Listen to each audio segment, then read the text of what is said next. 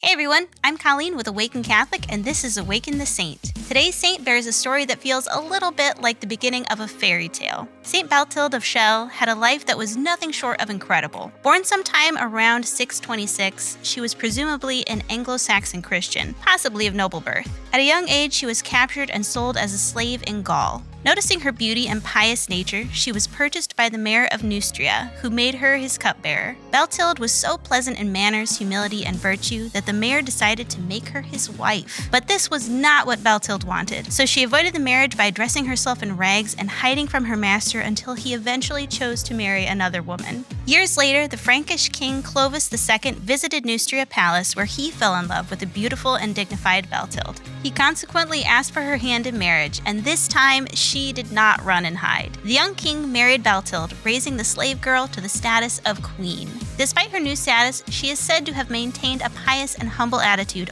always keenly aware that her first duty was always to serve the Lord. The king entrusted to her management of the court and control of charitable funds, which she generously spent in service of the church and the poor. Balthild became the mother of three future kings Clothar, Theuderic, and Childeric and when her husband died around 657, she became the queen regent until her eldest son came of age to take his father's throne. As queen ruler, Balthild was famous for her compassionate legislation, enacting laws that reduced taxes, stopped the purchasing of leadership status in the church, and prevented the buying and selling of Christian slaves. According to legend, she was known to purchase slaves from the markets in order to give them their freedom. She also purportedly gave away her own gold and silver to help the poor, donated royal lands to the church, and even had a huge convent built at Chelles near Paris. Some sources differ on the timeline and even the exact reason for her retirement, but sometime around 665, presumably when her son ascended to the throne, she gave up her queenly powers and withdrew to her convent in Chelles. At the convent, she lived a humble and pious life of virtue, where she willingly served her sisters in the kitchen and even cleaned the latrines.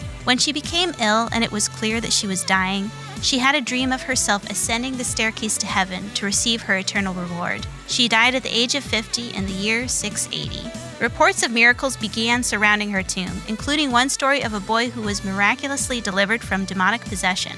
Balthild had an incredible life journey from powerless slave to powerful queen, and she never ceased to recognize the responsibility that came with that power. Her story is a reminder that no matter your status in life, you should never stop serving. May we learn from her example and recognize that each of us has a responsibility to impact the world around us with the love of Christ. St. Balthild of Chelles, pray for us. Thank you for tuning in to Awaken the Saint. Awaken the Saint is made in partnership by Spoke Street Media and Awaken Catholic.